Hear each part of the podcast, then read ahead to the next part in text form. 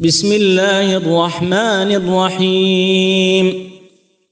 هل أتاك حديث الغاشية؟ وجوه يومئذ خاشعة. عاملة ناصبة.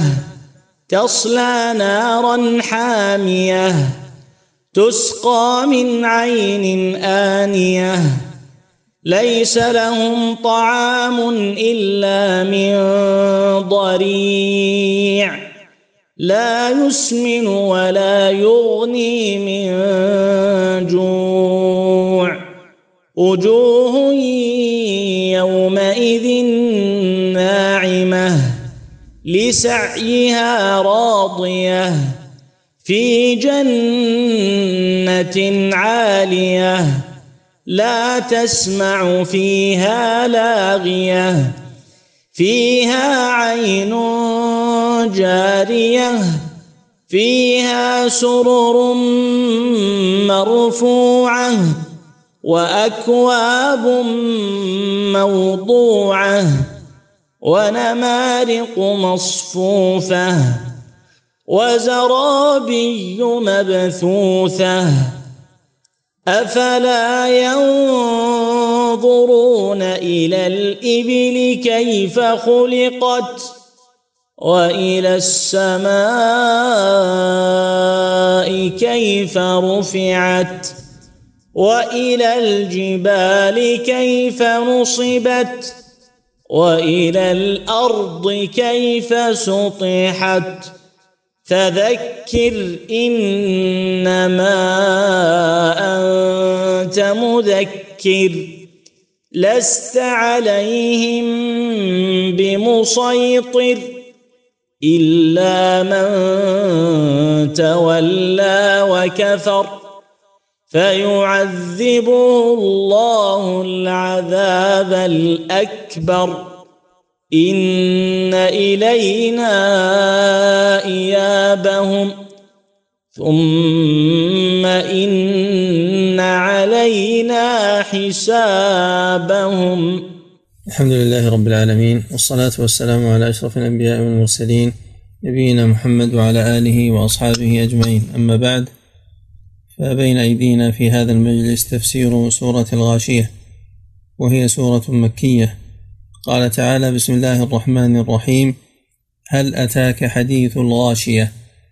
سبق معنا المواضع التي تقرأ فيها هذه السورة وما تكرارها إلا لما فيها من المعاني التي ينبغي أن تتدبر وتتأمل وتستحضر. فبدأ سبحانه وتعالى بهذا الاستفهام الذي يحتمل أنه يراد به حقيقة الاستعلام لما روي والله أعلم بصحته أن النبي صلى الله عليه وسلم لما سمع امرأة تقرأ بذلك قال نعم أتاني نعم أتاني. ولا يكون الجواب بهذا إلا إذا كان السؤال يراد به الاستفهام. والوجه الثاني أنه استفهام تقرير وأن المراد به وأن المراد به قد أتاك حديث الغاشية.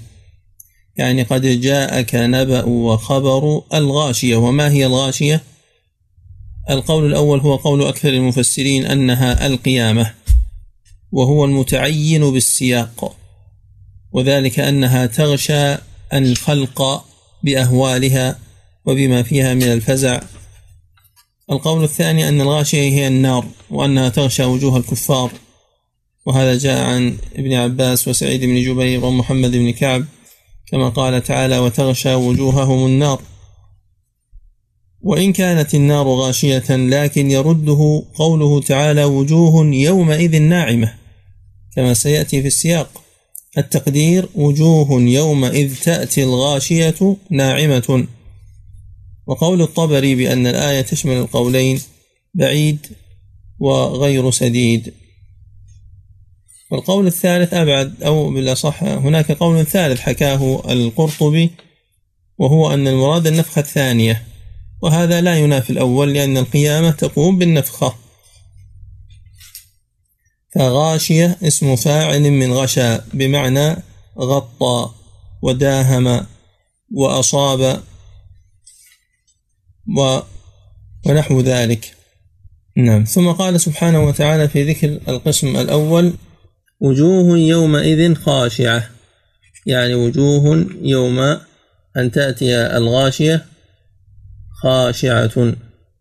نعم. وخاشعة بمعنى أنها ذليلة وخاضعة. ومنكسرة. والوصف هنا لأصحاب الوجوه فعبر بالوجه فعبر عن الشخص بالوجه. وجوه يومئذ خاشعة عاملة ناصبة. لأهل العلم كلام كثير في هذه في هذه الآية. ويمكن أن نأخذه بإجمال أو نأخذه ببسط. فإذا أخذناه بالبسط فقد جاء فيه خمسة أقوال. ذكر ابن الجوزي أربعة أقوال وذكر نحوها أيضا القرطبي وغيرهم من أهل العلم. وإذا أردناها بالإجمال فهي ترجع إلى ثلاثة أقوال أو إلى قولين. فالقول الأول أن المراد بعاملة ناصبة الذين عملوا ونصبوا في الدنيا على غير دين الإسلام من عباد الأوثان ومن أهل الكتاب وغيرهم ممن ضلوا وأخطأوا وحادوا وانحرفوا وهم مع ذلك عندهم نصب وعندهم جلد على ما هم عليه من الباطل كما جاء عن ابن عباس.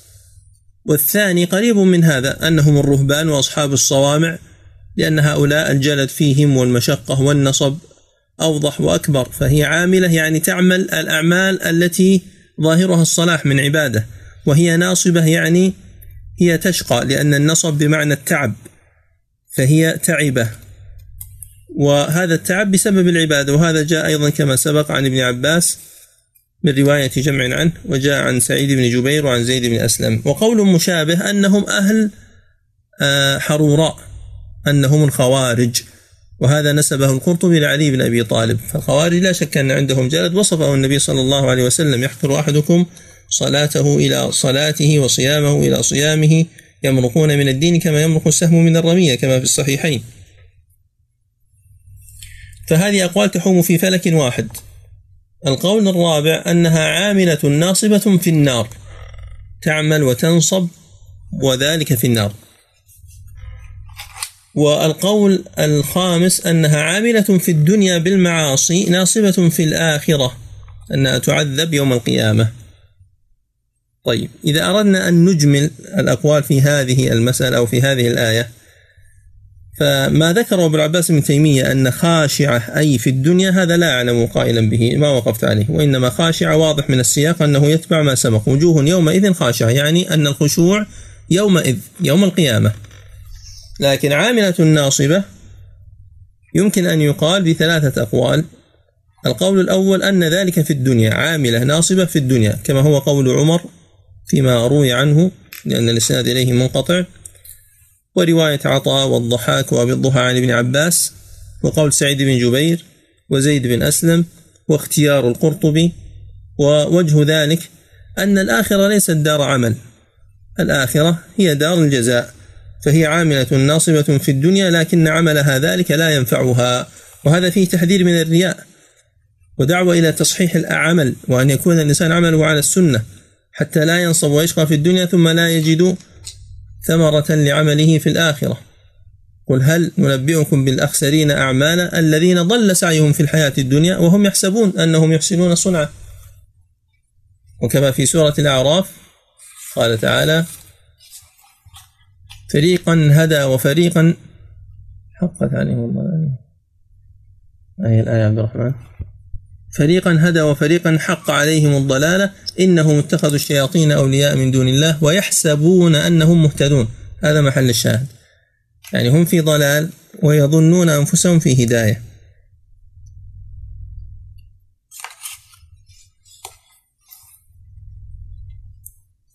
نعم ماذا كنا نقول؟ إذن هذا هو القول الأول وهذا وجه هذا القول وهذا القول له وزنه وله اعتباره وهو صحيح ولكن لا يمنع ذلك أن يكون القول الآخر أيضا صحيحا.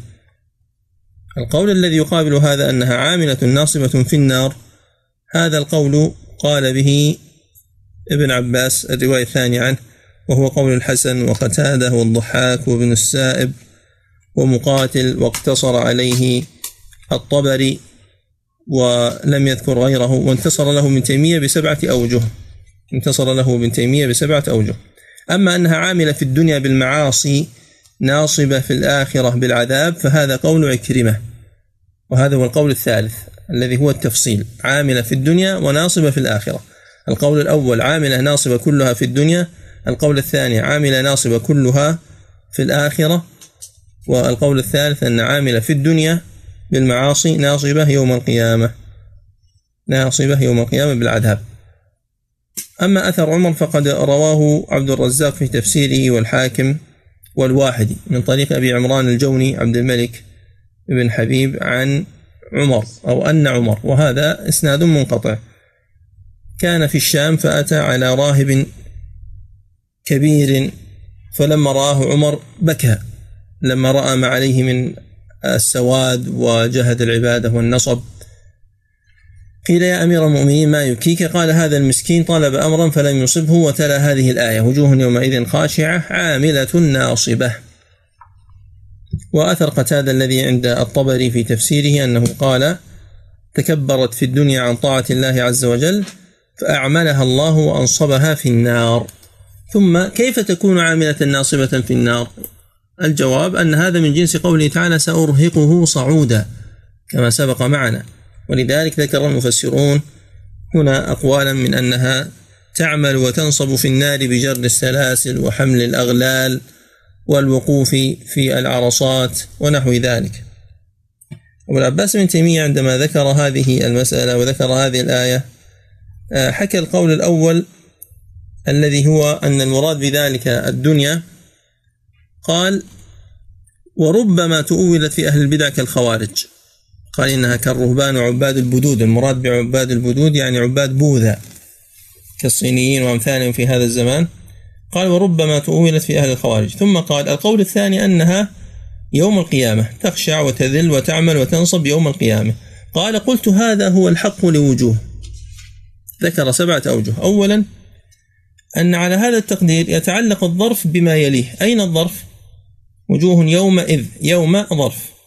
يتعلق بما يليه يعني وجوه يوم الغاشية خاشعة عاملة ناصبة صالية للنار أما على القول الأول لا يتعلق إلا بقوله تصلى نارا حامية ويكون خاشعة صفة للوجوه وبالتالي يكون هناك فصل بين الصفة والموصوف بأجنبي متعلق بصفة أخرى لماذا؟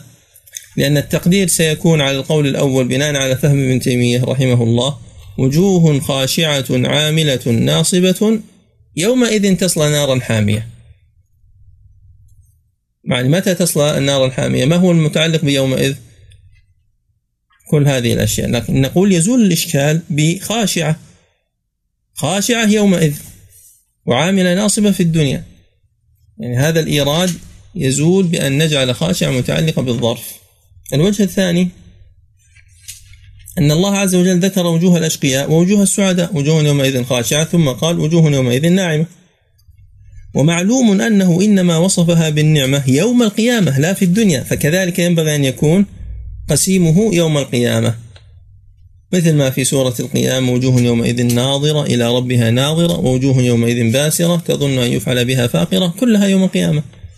مثل ما سبق في سورة عبسة وجوه يومئذ مسفرة ضاحكة مستبشرة ووجوه يومئذ عليها غبرة ترهقها قترة.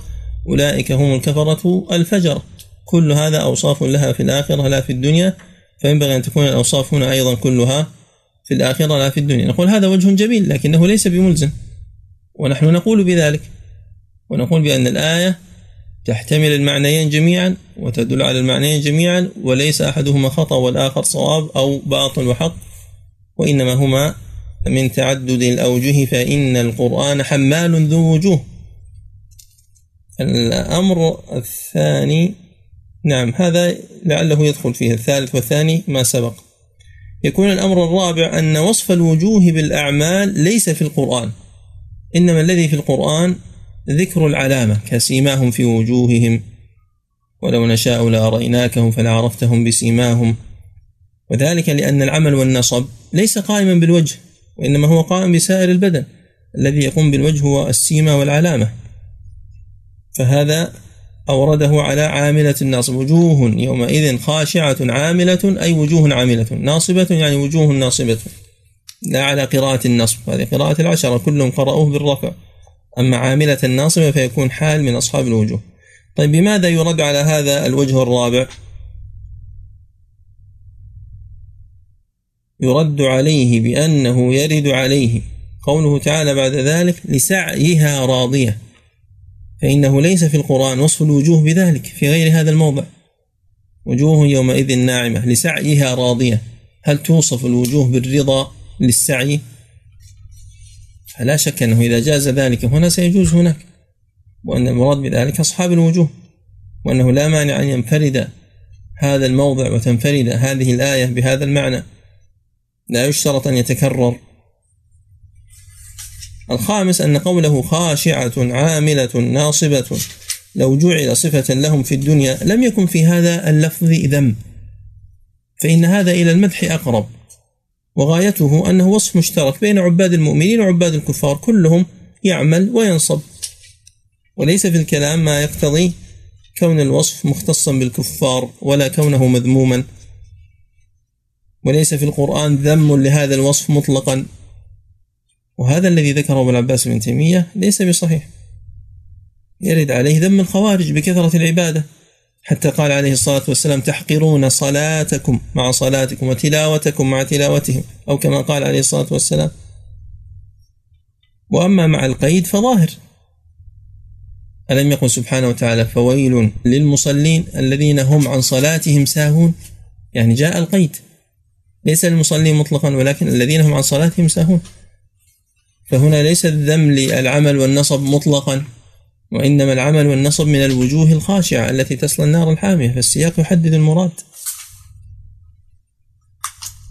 بقي السادس أن هذا الوصف مختص ببعض الكفار ولا موجب للتخصيص. فإن الذين لا يتعبدون من الكفار أكثر وعقوبة فساقهم في دينهم أشد في الدنيا والآخرة. فإن من كف منهم عن المحرمات المتفق عليها وأدى الواجبات المتفق عليها لم تكن عقوبته كعقوبة الذين يدعون مع الله إلها آخر ويقتلون النفس التي حرم الله إلا بالحق ويزنون. فإذا كان الكفر والعذاب على هذا التقدير في القسم المتروك أكثر وأكبر كان هذا التخصيص عكس الواجب. يعني لماذا تذكر لماذا تذكر الوجوه الخاشعة لمن يعمل وينصب من الكفار ولا يذكر الذين يزنون والذين يقتلون والذين هم في زماننا هذا كما ترون الأكثر ممن لا يتمسكون بدين أصلا بل هم إلى الإلحاد أقرب. فهذا الإيراد يجعل عاملة ناصبة أي في الآخرة وليس في الدنيا. الجواب عن هذا نقول ما الموجب للتعميم؟ مثل ما يقال لا موجب للتخصيص نقول ولا موجب للتعميم. الله عز وجل قال وجوه نكرة. في سياق الإثبات فتفيد الإطلاق. قد يتكلم الله عز وجل عن هذه الطائفة بعينها في هذه السورة وفي هذا السياق. وهذا لا يعني خروج الطائفة الأخرى التي لا تنصب ولا تعمل شيئا وهم كفار وفساق وغير ذلك. أولئك لهم آيات أخرى. فكما هو يقول رحمه الله ما الموجب للتخصيص؟ نحن نقول ما الموجب للتعميم. ليس في سياق الآية صيغة عموم. السابع والأخير أن هذا الخطاب فيه تنفير عن العبادة والنسك ابتداء. ثم إذا قيد ذلك بعبادة الكفار والمبتدعة وليس في الخطاب تقييد كان هذا سعيا في إصلاح الخطاب بما لم يذكر فيه. وهذا إيراده يغني عن رده. أما العمل في النار الذي يفسر به عاملة ناصبة فمن نحو قوله تعالى سأرهقه صعودا على أحد القولين كما تقدم. إذا الخلاصة أن عاملة ناصبة تشمل الأقوال الثلاثة جميعا. عاملة ناصبة في النار عاملة ناصبة في الدنيا على غير هدى لذلك تصل نارا حامية. عاملة في الدنيا بالمعاصي ناصبة يوم القيامة بالنار. وعلى هذا القول الذي هو قول عكرمة لا يرد القول السادس الإيراد السادس من الإيرادات السابقة لا ترد على هذا القول. بعد هذا قال سبحانه وتعالى تصلى نارا حامية تصلى نارا حامية تصلى نارا حامية. وهذا الصلي بمعنى الإدخال في النار حتى يشتوي بها ويحتمي بها ويحترق بها. ثم كل نار فهي حامية. فلماذا وصفت هذه النار بكونها حامية؟ هذا مما أورده الماوردي وذكر الجواب عنه ونقله القرطبي. وأنا أسألكم الآن ما فائدة وصف النار بكونها حامية مع أن كل نار حامية؟ الجواب مبالغة في الزجر يا شيخنا والله أعلم. نعم مبالغة في التخويف. يعني ذكر وصف كاشف. المبالغة في التخويف بذكر وصف كاشف لا وصف مقيد يعني ليس المراد أن هناك نار حامية ونار ليست بحامية وهذا من القسم الأول. لا وإنما إظهار لهذه الصفة التي يراد بها التخويف والإنذار وبيان العقوبة. طيب هذا كلام جميل. هل هناك وجه آخر؟ تأكيد. التأكيد هو داخل في المعنى السابق يعني هنا ليس مقام تأكيد هو داخل في المعنى السابق. طيب نقول المعنى الثاني هو الدوام إفادة أنها دائمة الحمي ودائمة الحرارة وأن نارها لا يخمد ولا ينقطع كنار الدنيا التي تنطفئ والتي تؤول رمادا وإنما هذه النار نار مستمرة مؤججة. وهذا المعنى ربما لاحظته في سورة البروج يعني عندما قلنا في قوله سبحانه وتعالى آه قتل أصحاب الأخدود النار ذات الوقود إذ هم عليها قعود. قلنا إذ هم عليها قعود أي عندها قعود كما ذكر القرطبي وغيره لكن لماذا ما قال عندها وقال عليها؟ لأنهم قائمون عليها كالذي يقوم على الشيء يتعاهده ولا يريده أن ينطفئ فهم قائمون عليها يريدون أن يستمر وقودها وتستمر حرارتها ليطول التعذيب بها. فكذلك نار القيامة لا تنطفئ. المعنى الآخر مما ذكروه أن المراد بالحامية هنا ليس من حامية بمعنى الحرارة وإنما من الحمى لأنها تمنع من الشرك وتمنع من الوقوع في المحظور لمن يتذكرها ويتعظ بها كما في حديث البخاري ومسلم عن النعمان بن بشير رضي الله عنهما أن النبي صلى الله عليه وسلم قال إن لكل ملك حمى وإن حمى الله محارمه. فهذه النار تكون حما حول هذه الأشياء. بمعنى أن الإنسان إذا تذكر النار ابتعد عن هذه المخاطر التي قد تورده النار. الأمر الرابع أنها تحمي نفسها. حمى من الحماية أيضا بنفس المعنى السابق. تحمي نفسها. كيف تحمي نفسها؟ تحمي نفسها عن أن تطاق ملامستها. كما قال النابغة تعدو الذئاب على من لا كلاب له وتتقي صولة المستأسد الحامي. تعدو الكلاب تعدو الذئاب على من لا كلاب له يعني ليس عنده كلاب لحراسة بهائمه أو زرعه.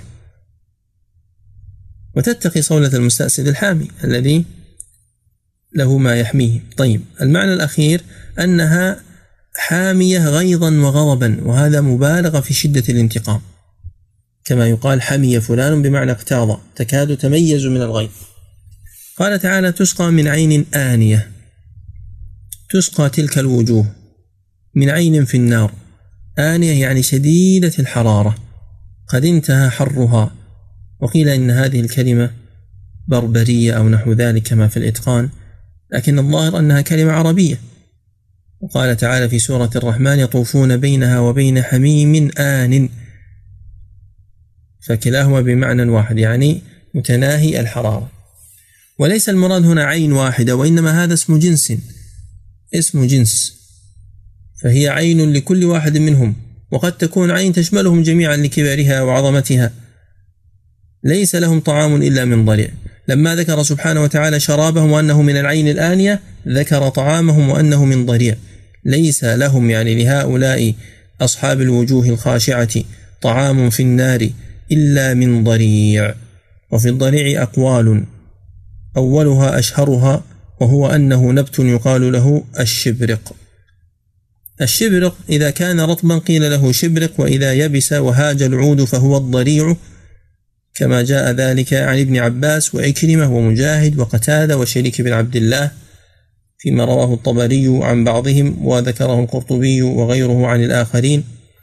وقال وهذا على هذا عامة المفسرين وأن هذا النبت الذي له جنس في الدنيا وأنه ذو شوك وأنه لاصق بالأرض ولا تقربه دابة ولا بهيمة ولا ترعاه وأنه سم قاتل. يعني كل أوصاف السوء موجود في هذا النبت في الدنيا. فالله عز وجل ذكر أن من جنس هذا النبت يوجد ما ينتظر أولئك في النار. القول الثاني أنه السلم. قال أبو الجوزاء السلم. كيف يسمن من يأكل الشوك؟ كما روى ابن أبي شيبة. القول الثالث أنه شيء يرمي به البحر يسمى الضريع من أقوات الأنعام إلى الناس وإذا وقعت فيه الإبل لم تشبع وهلكت هزلا وهذا جاء عن ابن عباس. والقول الرابع أنه الحجارة كما جاء عن سعيد بن جبير وعكرمة ذكر هذا القول الطبري والنحاس والقرطبي. والقول الخامس أنه واد في جهنم والقول السادس أن الضريع هو بعض ما أخفاه الله من العذاب كما قال الحسن لتذهب الأذهان فيه كل مذهب فلا تدري ما هو وإنما أخفاه الله ليكون عقوبة وعذابا لهؤلاء. ثم كيف يكون في النار شيء من النبات؟ نقول إن هذا ليس بوارد فإن النار لا تقاس على أمور الدنيا. وأيضا لا يلزم ما يذكره البعض أن الضريع هنا إنما هو ضرب مثل كما أن في الدنيا ما يقات ولا يشبع. يقتات يعني يؤكل ولا يشبع. فكذلك هم يأكلون شيئا الله أعلم به لكنه كالضريع في الدنيا. وهذا قد رده من رده من أهل العلم بأنه لا حاجة للتأويل ولا حاجة للرد. فإن الله عز وجل يأتي بالأمور يوم القيامة على خلاف كل قياس. ونحشرهم يوم القيامة على وجوههم. الذي أمشاهم على أرجلهم في الدنيا قادر على أن يمشيهم على وجوههم في النار. كلما نضجت جلودهم بدلناهم جلودا غيرها ليذوقوا العذاب فهو طعام ولا شك لكنه لا يغني ولا يسمن من جوع. ثم أطرح لكم سؤالا لتبحثوا وتتأملوا. وإن كنت أعلم أن بعضكم عنده إجابة لكن يتيح المجال للبقية حتى يتأملوا. أليست هذه الصيغة صيغة حصر؟ ليس لهم طعام إلا من ضريع الاستثناء بعد النفي يفيد الحصر يعني أن طعامهم هو الضريع فقط. قال تعالى في سورة الحاقة فليس له اليوم هاهنا حميم ولا طعام إلا من غسلين. يفيد أيضا حصر طعامهم في الغسلين. فهل الضريع هو الغسلين أو هما شيئان مختلفان؟ نترك الإجابة لكم. وكنا قد سألناكم عن الآية التي تشبه قوله تعالى يوم تبلى السرائر. ما هو الجواب يا ترى؟ ماذا لديكم؟ يعني ما بين سورة الطارق وسورة الناس آية أخرى تشبه يوم تبلى السرائر. سكرات الموت يا شيخ. لا نريد آية معينة بارك الله فيك. يوم تبلى السرائر. آية تشبه هذه الآية. تبلى يعني تمتحن وتظهر السرائر الخفايا التي كانت في الدنيا يوم القيامة تظهر. هذه سور دائما تقرؤونها. يا عبد الرحمن سورة العاديات. أذكر الآية كمل محصنة. كمل. محصنة. حصل ما في الصدور. نعم. وحصل ما في الصدور. نعم.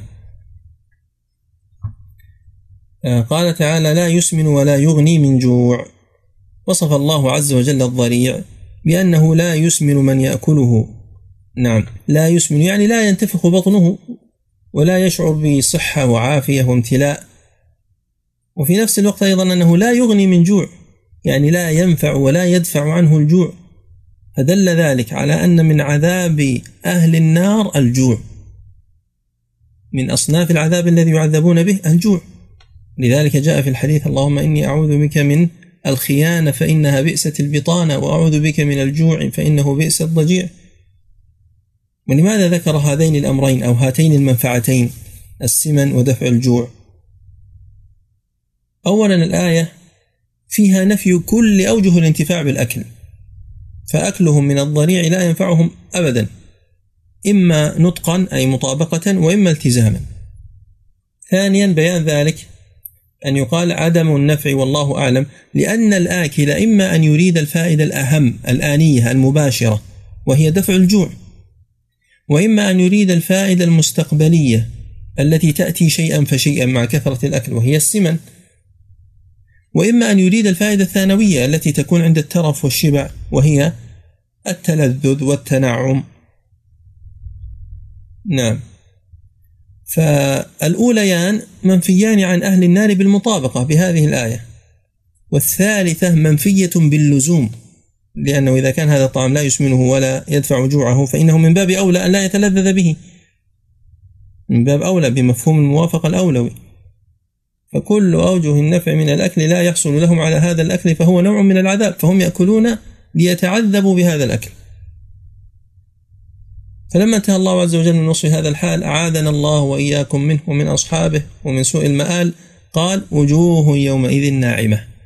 هذه المقابلة دائما ذكر الشاطبي في كتاب الموافقات أنك لا تكاد تجد في سياق ذكر لأهل النار إلا ومعه ذكر لأهل الجنة لأن الله عز وجل يجمع بين الترغيب والترهيب يختار الإنسان أي الفريقين يريد فإن الله عز وجل جعل له الإرادة ووصف له وهداه النجدين وبين له الحال والمآل وكيف يصل إلى أن يكون من أصحاب الوجوه الناعمة وكيف يجتنب أن يكون من أصحاب الوجوه الخاشعة.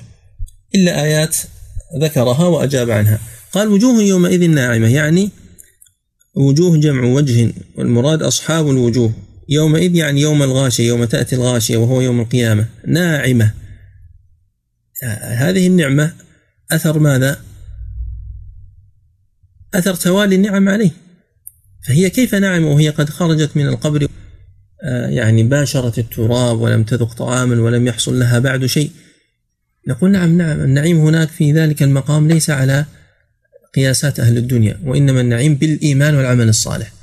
فالله عز وجل يجعل في وجوههم نظرة النعيم ويسلمهم ويؤمنهم يوم الفزع الأكبر. نسأل الله عز وجل أن يجعلنا وإياكم منهم. وجوه يومئذ ناعمة يعني فيها النظرة وفيها الحسن وفيها السرور والبشاشة والبهجة لسعيها راضية. هنا تنبيه مهم. يعني لا أحصي كثرة من أسمعهم يقرؤون هذه الآية خطأ. ولذلك لا بد أن تنتبهوا عند تلاوة هذه الآية. الانتباه لسكون العين. ليست لسعيها راضية بكسر العين وإنما لسعيها راضية. العين ساكنة والكسر للياء. يلا اقرأ يا عبد الرحمن.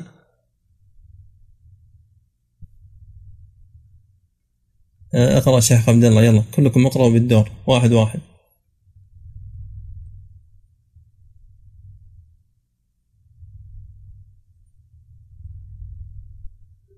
لسعيها راضية. أحسنت. التالي. نعم. تفضل يا دكتور. أبو بدر. أعوذ بالله من الشيطان الرجيم. لسعيها راضية. أحسنت. تفضل أبو صالح. لسعيها راضية. تحتاج إعادة شوي. لسعيها راضية. ها احتاج بعد شوي. خلصها من من الكسرة تماما. لسعيها راضية. طيب أحسن. ممتاز. نعم. طيب المهم أن ينتبه الإنسان عند قراءة هذه الآية بسكون العين. السعي هو العمل. فوصف الله عز وجل أصحاب الوجوه الناعمة بأنها راضية لسعيها. طيب هل الرضا يعدى باللام؟ أنا راض لفلان أو راض عن فلان. يعني هل هي راضية عن سعيها أو راضية لسعيها؟ الجواب أن الرضا هنا ضمن معنى فعل أو معنى مصدر يتعدى باللام. فما هو؟ ماذا يمكن أن يكون؟ شيخ أنا ممكن آه، آه، لجزاء آه، سعيها؟ لا لا لا نسأل الآن عن تقدير شيء محذوف. ما هو المضاف المحذوف لثواب سعيها أو لجزاء سعيها راضية؟ لأن البحث الآن في راضية. هل هي ترضى لجزاء سعيها ترضى لثواب سعيها ولا ترضى عن ثواب سعيها؟ فلا زال السؤال قائما. هي راضية محبة لذلك السعي. فالرضا مضمن معنى الحب والحب يتعدى بالله. فهي راضية محبة لذلك السعي لأن الإنسان قد يرضى عن شيء مع غير محبة. قد يرضى عن الشيء من غير محبة. لكن فهمنا أنها محبة من اللام. بالإضافة إلى الرضا المنطوق به. ثم بين سبحانه وتعالى مكانهم فقال في جنة عالية. الجنة التي هي البستان في أصل اللغة ولكن في الحقيقة المراد به الدار التي فيها ما لا عين رأت ولا أذن سمعت ولا خطر على قلب أحد من الحسن وجزاء المتقين. وأنها عالية. العلو هنا علو معنوي وعلو حسي كما ذكر المحلي وكما ذكر القرطبي وغيرهما. فالعلو الحسي هو ارتفاعها وأنها في مكان عال فوق السماوات. لما عرج بالنبي صلى الله عليه وسلم فوق سابع سماء رآها ودخلها عليه الصلاة والسلام. ولها أيضا العلو المعنوي علو الصفات وعلو الحسن وعلو القدر والمنزلة. ثم ذكر شيئا مما فيها بعد أن ذكر المكان وحسنه. قال لا تسمع فيها لاغية فيها عين جارية لا تسمع في جنة عالية. لا تسمع فيها لاغية فيها عين جارية.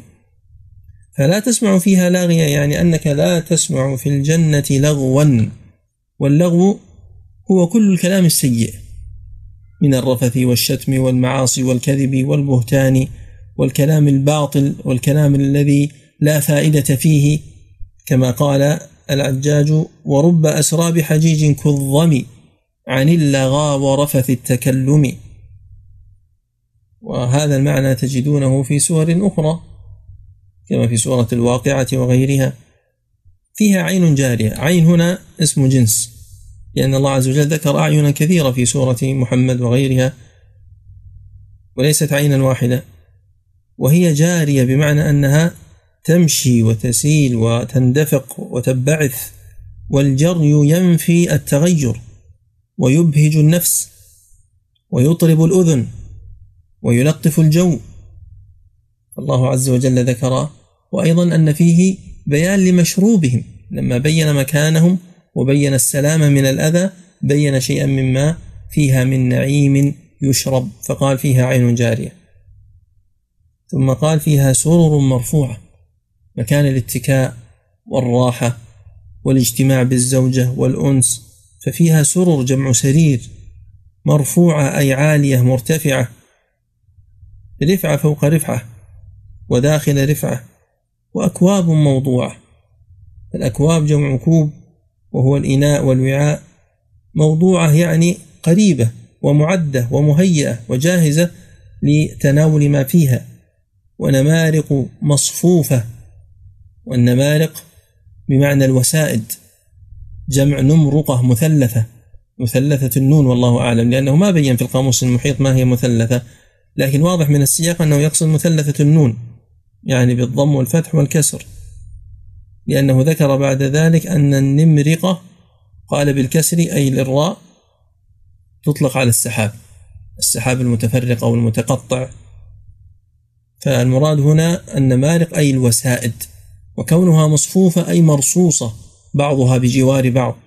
كما قالت هند نحن بنات طارق نمشي على النمارق إن تقبلوا نعانق أو تدبروا نفارق فراق غير وامق.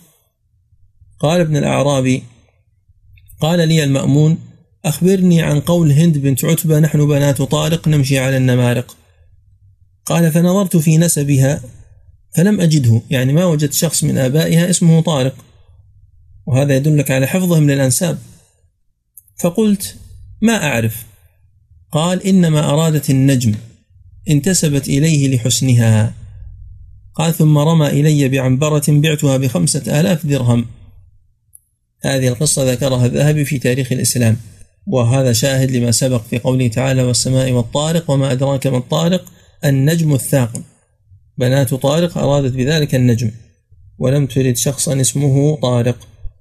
ومما ذكره أيضا ابن عطية والقرطبي كهول وشبان حسان وجوههم على سرور مصفوفة ونمارق. وزرابي مبثوثة الزرابي جمع زربية وهي البسط وكونها مبثوثة أي متفرقة منتثرة كثيرة. فالحسن في النمارق الصف والحسن في الزرابي والبسط البث. فهي مبثوثة لكثرتها ومتفرقة ومتنوعة. وزرابي مبثوثة. أفلا ينظرون إلى الإبل؟ أفلا ينظرون إلى الإبل كيف خلقت؟ لك أن تقف على الإبل ولك أن تصل. ثم إن الإبل لا واحد له من لفظه وإنما مفرده البعير والناقة والإبل اسم جنس وهو الحيوان. وهذا المتبادر إلى الذهن وهو الواضح المعروف. وأما القول بأن الإبل هنا السحاب والقطع العظيمة منها كما نسب إلى المبرد وذكره الماوردي فهذا مردود ممن رده الثعلبي. قال الثعلبي لم أجد لذلك أصلا في كتب الأئمة.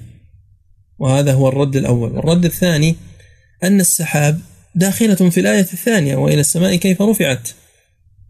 فكيف يقال فلا ينظرون إلى السحب فلا ينظرون إلى السماء؟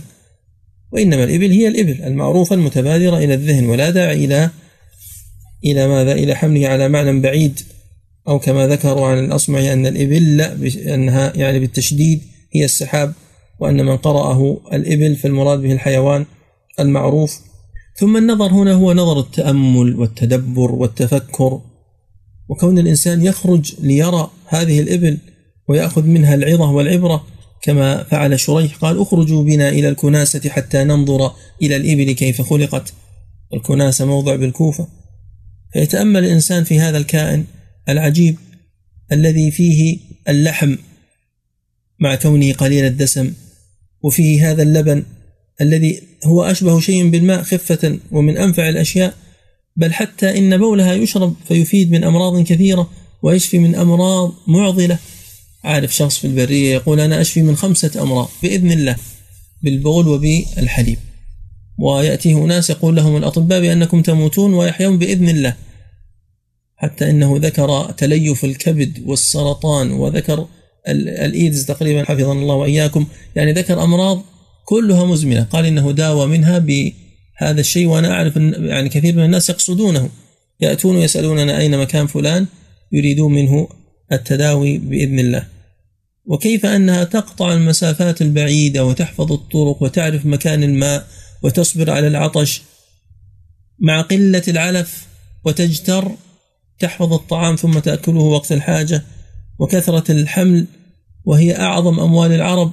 الحمر من الإبل كانوا يعني يضربون بها المثل حتى قال الله عز وجل وإذا العشار عطلت ومحبة أهلها لها ثم تنظر ما فيها من بديع الخلق من طول العنق ومن آه، كيف أن الله عز وجل يسخره للصغير فيقوده ويذلله له وهو حيوان كبير عظيم. وكيف أنه يوضع عليه الحمل وهو بارك فينهض به وأنها تعرف صاحبها وتحن إليه حتى لو باعها وتأتي إليه. إلى غير ذلك من الآيات الكثيرة التي من دخل في هذا العالم وجد فيه العجب العجاب. أفلا ينظرون كل ذلك؟ أفلا يتأملون في هذه الآيات؟ ولماذا ذكر الله عز وجل الإبل؟ مع أن هناك من الحيوانات ما هو أعظم خلقة وأكبر كالفيل. الجواب أن الفيل لم يكن موجودا عند العرب الذين نزل القرآن بين ظهرانيهم. وصحيح أن هناك أمم ليس عندهم إبل لكن المطلوب هو هو الاعتبار. فكيف نخاطب من ينزل عليه القرآن بأن يتفكر في شيء لا يراه؟ نقول الذي لا يرى الإبل يتفكر فيما بين يديه والذي يرى الإبل يأخذ العبرة منه. نعم؟ أقول ممكن مشاركة يا شيخ. تفضل. الله يحفظك. ذكر لي أحد أصحاب الإبل يقول إذا إذا كانوا في البر وضيعوا الماء فقدوا الماء. يطلقون رسل الناقة هي تدل على الماء. أحسنت هذا شيء معروف ومشهور فعلا. بارك الله فيك. معجوبة من عجيب سبحان الله. صحيح. نسأل الله لك. آمين لك قال تعالى وإلى السماء كيف رفعت؟ أي أفلا ينظرون إلى السماء وهذا السقف سقف المخلوقات العالي العظيم البديع؟ كيف رفعت بلا عمد؟ وكيف صارت بهذا العلو وبهذا الاتساع وبهذه الصفات وكونه هواء يعني هواء وليس جسما غليظا بحيث أن الطيور تسبح فيها والطائرات والسحب تمشي فيها والمياه وغير ذلك مما يشاء الله من الضوء والرياح. فهذه السماء آية. ثم انظر في نجومها وانظر في سحبها وانظر فيما فيها ثم إن هذا النظر يستلزم أمرا. وهو ما قد نستطرد فيه قليلا ثم نرجع للآيات. ألا وهو أن هذه الآية فيها رفع البصر إلى السماء للتفكر. وإذا كان الرفع والنظر لمعرفة مواقيت الصلاة أو اتجاه القبلة وليس له وسيلة أخرى فهو واجب. لأن ما لا يتم الواجب إلا به فهو واجب. ولأن الوسائل لها حكم المقاصد. وإن كان لغير سبب فهو مباح. وإن كان في الصلاة فهو محرم على الراجح. إذا هذه تسمى أحكام رفع البصر إلى السماء. إن كان الاعتبار فهو مستحب وإن كان في الصلاة فهو محرم وإن كان لأمر واجب فهو واجب كمعرفة مواقيت الصلاة واتجاه القبلة. والرابع إذا كان بغير سبب فهو مباح. وقيل وقيل يعني إن كان الرفع في الصلاة فهو محرم وقيل مكروه. لحديث أنس قال قال النبي صلى الله عليه وسلم ما بال أقوام يرفعون أبصارهم إلى السماء في صلاتهم؟ فاشتد قوله في ذلك حتى قال لينتهن عن ذلك أو لتخطفن أبصارهم. كما رواه البخاري. ورواه من حديث جابر بن سمرة ومن حديث أبي هريرة مسلم. وذهب بعض العلماء إلى بطلان الصلاة بها. ويراجع في هذا كتاب الإنصاف والمجموع وغيرهما من كتب الفروع. وقد ورد رفع البصر خارج الصلاة عن النبي صلى الله عليه وسلم. ففي كتاب الأدب من صحيح البخاري باب باب رفع البصر إلى السماء وقوله تعالى أفلا ينظرون إلى الإبل كيف خلقت وإلى السماء كيف رفعت؟ وقال أيوب عن ابن أبي مليكة عن عائشة رفع النبي صلى الله عليه وسلم رأسه إلى السماء ثم ساق سنده إلى جابر أنه سمع النبي صلى الله عليه وسلم يقول ثم فتر الوحي فبين أنا أمشي. سمعت صوتا من السماء فرفعت بصري إلى السماء.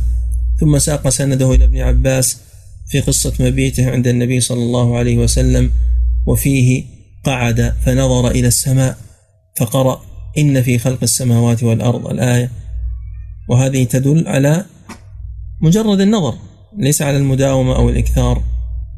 وجاء ربطه أيضا بالانتهاء من الوضوء في حديث ضعيف الذي فيه أن الإنسان قبل أن يقول الذكر الذي يقال بعد الوضوء يرفع بصره إلى السماء. هذا لا يصح تفرد بزيادة رفع البصر. آه، جعفر بن محمد شيخ الترمذي.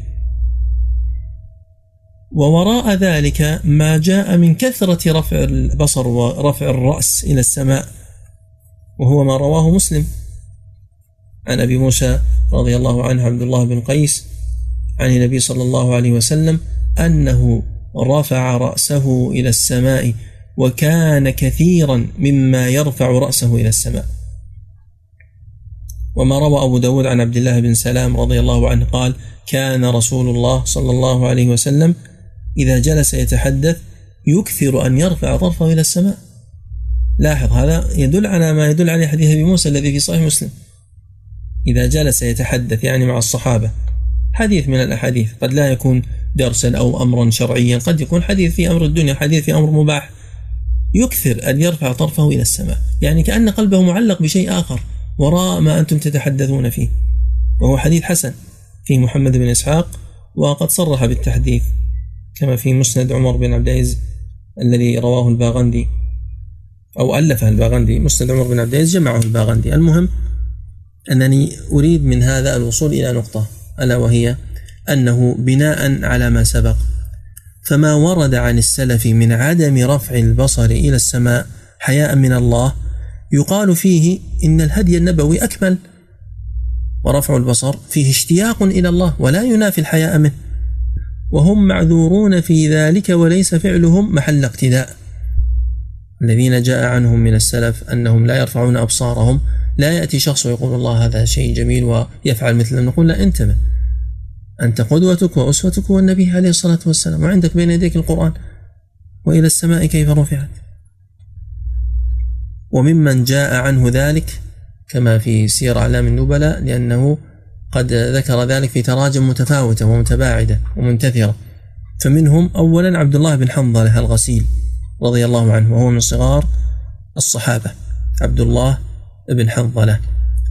ثانيا إبراهيم التيمي. ثالثا قيس بن مسلم. رابعا كرز بن وبرة الحارثي. أربعون سنة لم يرفع بصره إلى السماء كما في ترجمته. وأنا إنما أذكر أسماءهم هنا لأنني أحلت في درس من الدروس السابقة. قلت سأذكرهم إن شاء الله في سورة الغاشية. ولا يوجد مناسبة أخرى يحال إليها فلا بد من بيانهم هنا. عبد الله بن حنظلة إبراهيم التيمي قيس بن مسلم كرز بن وبرة. خامسا يونس بن عبيد العبدي. سادسا عبد العزيز بن أبي رواد. هذا أيضا أربعين سنة ما رفع بصره إلى السماء. سابعا ابنه عبد المجيد. عبد المجيد بن عبد العزيز بن أبي رواد. ذكر في ترجمته أيضا أنه أربعين سنة. إن لم يكن الراوي خلط بينه وبين أبيه. لأنه أربعين سنة وأربعين سنة في كلا الترجمتين مع كونه ابنا له مما قد يكون سببا للوهم. وثامنا الحسن بن صالح. الحسن بن صالح بن حي من أهل بيت عباد وهو منهم وكان عشرين سنة لم يرفع بصره إلى السماء. تاسعا إسحاق الأزرق.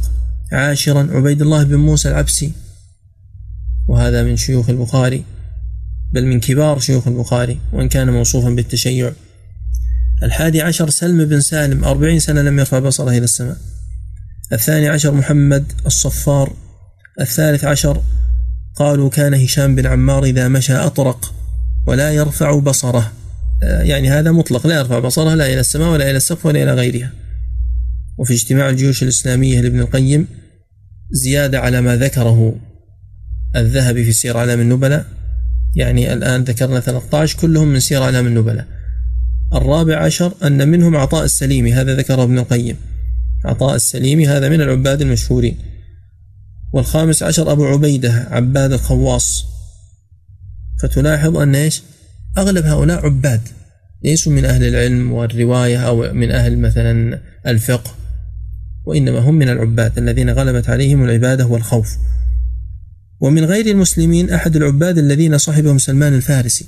كان لا يرفع بصره إلى السماء وهذا تجدونه في المستدرك للحاكم. وإنما أخرت من سأذكره الآن لعدم صحة الإسناد. فأقول ومن الأنبياء بإسناد ضعيف إبراهيم عليه السلام فيما رواه ابن أبي الدنيا في كتاب الهم والحزن. وداود عليه السلام أيضا بسند فيه ضعف رواه ابن أبي شيبة.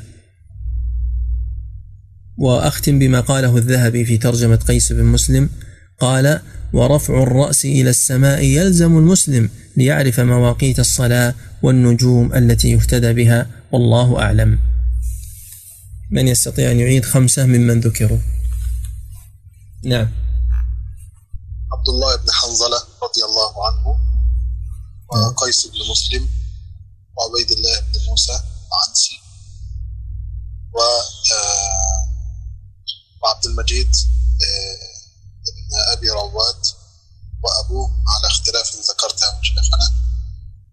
نعم. وهذا الذي أذكره شيخ أحسنت. هؤلاء خمسة. لكن هو ليس اختلاف واقع وإنما ذكرته احتمالا. يعني يحتمل أن يكون عبد العزيز وعبد المجيد كلاهما كما هو الظاهر في ترجمتهما في السير ويحتمل أن يكون إنما هو أحدهما. أحسنت. بارك الله فيك. قال تعالى وإلى الجبال كيف نصبت؟ أي أفلا ينظرون؟ وأفلا ينظرون إلى الجبال التي جعلها الله عز وجل رواسي وجعلها الله عز وجل أوتاد لهذه الأرض أن تميد بكم وأن تضطرب وتتحرك. والإنسان يعجب كثيرا عندما يمر ببعض البلاد أو بعض الطرق التي فيها جبال كثيرة. لماذا؟ لما فيها من الأشكال حتى إنك ترى جبلا كأنه حصاة واحدة صخرة واحدة من كبرها. وأشكال وألوان جدد بيض وحمر وخضر وسود. فهذه الجبال لا شك أنها آية لمن تأملها وتأمل ما أودع الله عز وجل فيها من المنافع والمناجم وما يستخرج من الذهب والمعادن وغير ذلك. كيف نصبت؟ يعني كيف جعلت منتصبة قائمة؟ النصب كما ينصب الإنسان عمودا للخيمة وكما ينصب الإنسان عودا في الأرض. الله عز وجل جعل الجبال منتصبة لم يجعلها منبطحة منبسطة على الأرض. وجعلنا في الأرض رواسي أن تميد بهم وأنهارا وسبلا لعلهم يهتدون. قال تعالى وإلى الأرض كيف سطحت؟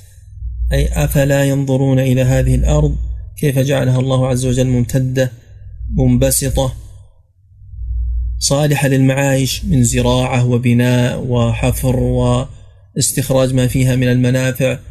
ونحو ذلك. لكن هل الأرض كروية أو ليست كروية؟ هذا فصلناه في سورة الرعد وفي سور أخرى. وأنه لا تنافي بين كونها مبسطة لنا في في عيشنا وفي رأي عيننا وأنها في نفس الوقت تكون كروية. لماذا؟ لصغر الإنسان وكبر الأرض لا يشعر بكرويتها. وأن هذا شيء يتبين بعلامات وأمارات أخرى. وإن سألت عن دليله فهو قوله تعالى يكور الليل على النهار ويكور النهار على الليل وأثر ابن عباس كفلكة المغزل وغيره وما جاء من الإجماع الذي حكاه جمع من أهل العلم وقد بسط الكلام في مقام آخر. بعد أن ذكر سبحانه وتعالى مصير أهل النار ومصير أهل الجنة ولفت الأنظار إلى هذه الآيات التي تزيد الإيمان وإلى هذه الآثار قال فذكر إنما أنت مذكر. كل ما سبق ذكرى وموعظة. فذكر بها كما يذكر الخطيب يوم الجمعة ثم يقرأ هذه السورة في الصلاة وكما يتذكر الإنسان بالسور التي يقرأها في قيام الليل ثم يقرأ هذا في شفعه ووتره أي في آخر ما يقرأه في قيام ليله. فذكر. والخطاب هنا للنبي صلى الله عليه وسلم وأمته تبع له في ذلك أي عظ وخوف وأنذر إنما أنت مذكر لست عليهم بمسيطر. يعني إنما وظيفتك التذكير. وليس هذا من باب الحصر الحقيقي وإنما هو يسمى إيش؟ الحصر النسبي. فهو مذكر ومبشر ومعلم عليه الصلاة والسلام. ولكن بالنسبة لهؤلاء الكفار أنت فقط تذكرهم وتنذرهم. لست عليهم بمسيطر. في قراءة خارجة عن القراءات العشر قراءة هارون الأعور بمسيطر بالسين. واتفق العشر على الصاد بمسيطر.